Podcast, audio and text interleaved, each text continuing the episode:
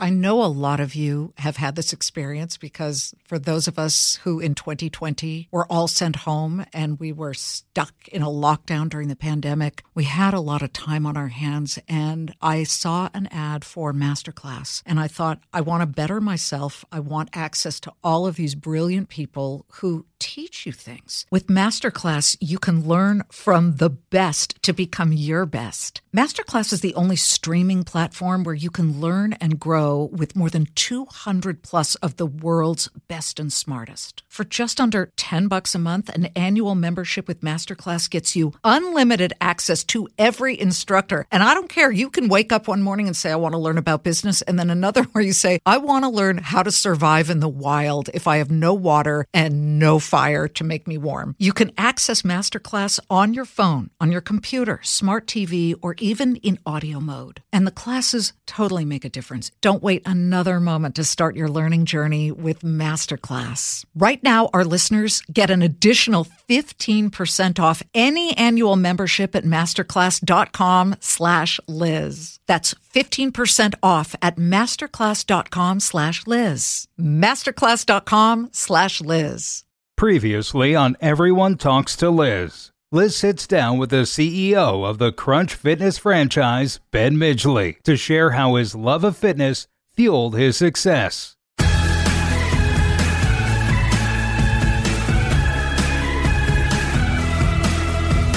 Hi, everybody. Yes, it's Lizzie. I'm allowing you guys to all call me Lizzie from now on. All right. Every single successful person you see out there, I mean, every single one, they're all different. We've learned that from doing 120 plus episodes of Everyone Talks to Liz here. But these different traits make them winners, right? But they all, I've noticed, have one thing in common they hang on for dear life, even when they get stuck in a serious crunch. So I'm not really talking about inherited wealth here, right? That's not what we're talking about. We're talking about self made stars who started at the very bottom. Say, for example, I don't know, a guy who goes from sweating it out, cleaning grimy workout machines, to then becoming a personal trainer, to then founding a hugely successful, gigantic gym franchise. That sounds a lot like a guy named Ben Midgley, who through blood and a lot of sweat did exactly that. Started by cleaning workout machines. But how did he do that? How did he go from that to founding Crunch? Let's ask him. Ben, welcome to Everyone Talks to Liz. Hi, thanks, Liz. Thank you for having me so much. Thank you for that very generous introduction. Well, Crunch Fitness, it's the good, it's the cool, right? I mean, we've heard about this for years. My dad was a member back in the day on Sunset Boulevard. Then reach back to well, I call it January because I noticed in January what was going on in China. But reach back to the moment you first began to realize something's going down and what it was like when you guys along with the rest of the entire industry in the world were hit smack in the forehead with the with the lockdowns. What was oh, that yeah i remember it exactly. It's one of those moments right? Like you said that people know exactly where they were when it happened. We were actually having a franchise advisory committee meeting on the 12th of March down in Jacksonville, Florida. And we had all a lot of our top franchisees in a room. We were just started talking about, you know, what if someone with COVID comes into your club? Because that hasn't happened yet. There's just been a lot of talk. And sure enough, while we're meeting, one of the franchisees got a call. Somebody with COVID came into the club. They just called us and told us.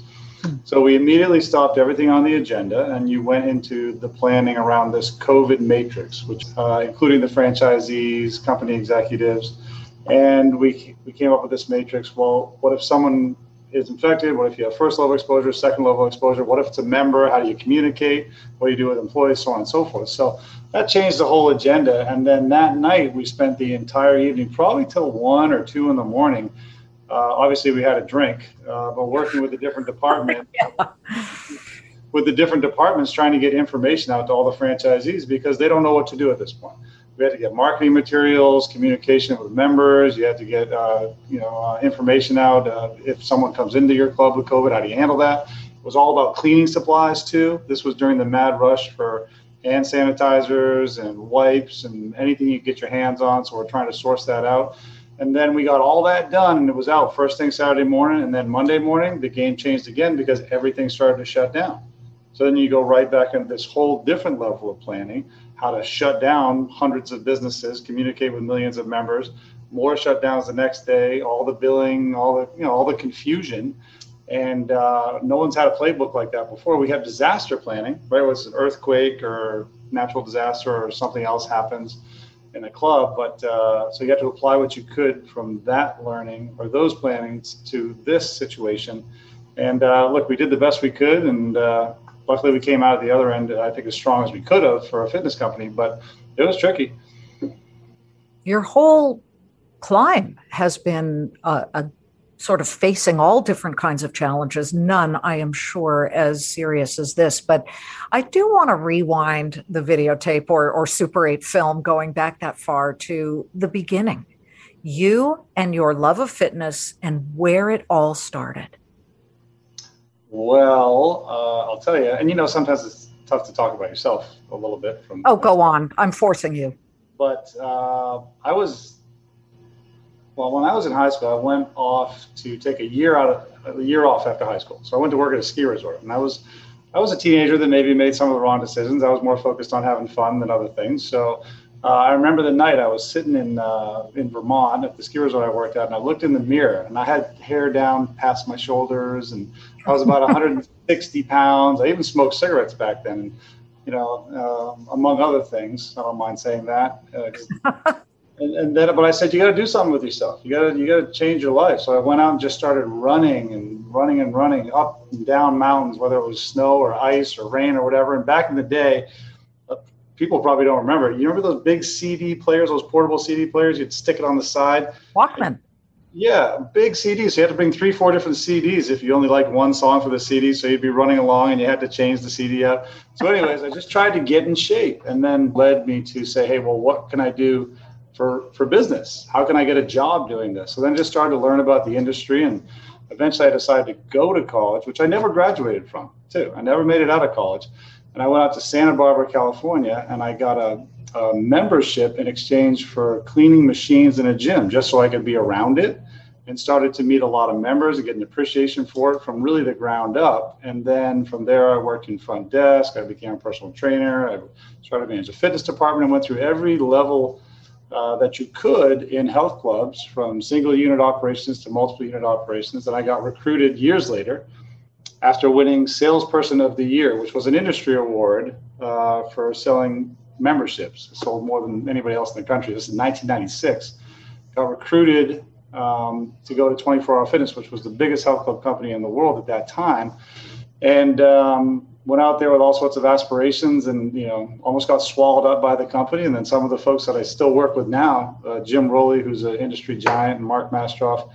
You know, I was going to leave the company, and they said, "Hey, you can't turn a battleship and you know on a dime. You, you, things have to happen slowly. So you know you're here to help be part of the change and bring about a different sales approach and things like that. And obviously that company was way ahead of my speed but learned a lot from them along the way. And then spent about 10 years there and got recruited to become the president of planet fitness which is our number one competitor now. Uh, spent a few years there uh, didn't quite love the culture. Fantastic company. We did a lot of good there. So I, I left there and then took about a year off and then uh, got recruited to come back in here with Mark and Jim and another close friend of ours, Craig Pepinant, who I worked with for years.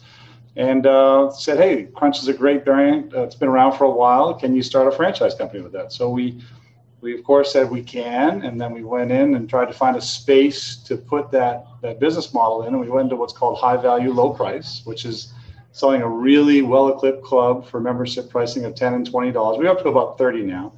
And um, you know our sales pitch in the beginning was hey crunch just came out of bankruptcy.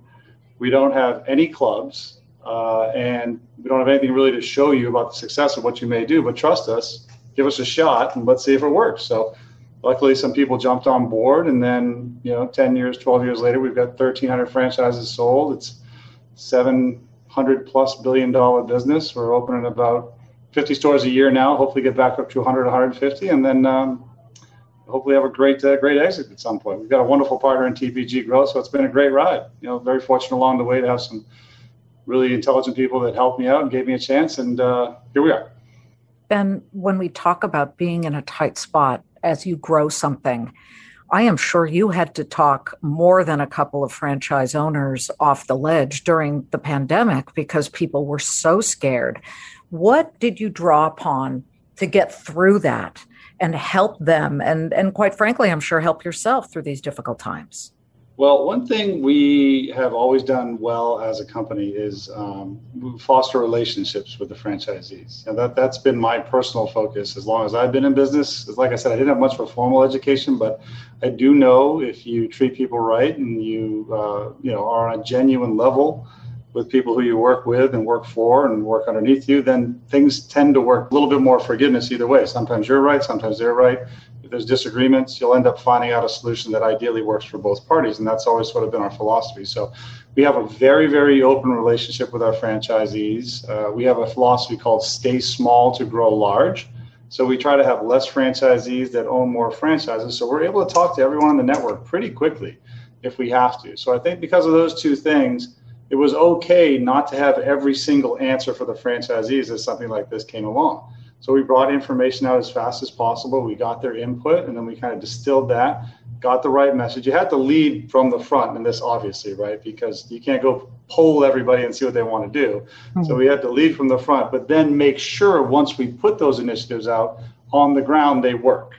Because the franchisees will give you feedback. Well, this doesn't exactly work the way this plan says. Okay, well, let's change that and let's get this fixed up and get something new out to people. So communication worked really, really well. And then the franchisees started sharing a tremendous amount of information with each other, which is you know something of any franchisor should really encourage, right? Because the strength of your network is the strength of the brand, and uh, that worked out really well. So luckily, you know, we were doing 80% of the things right, I'd say. But at the time, you don't know how many things you're doing right or as well as somebody else or not as good as somebody else.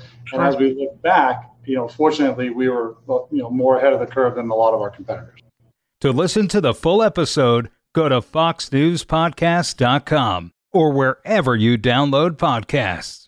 Hi, everybody, it's Brian Kilmeade. I want you to join me weekdays at 9 a.m. East as we break down the biggest stories of the day with some of the biggest newsmakers and, of course, what you think. Listen live or get the podcast now at briankilmeadshow.com.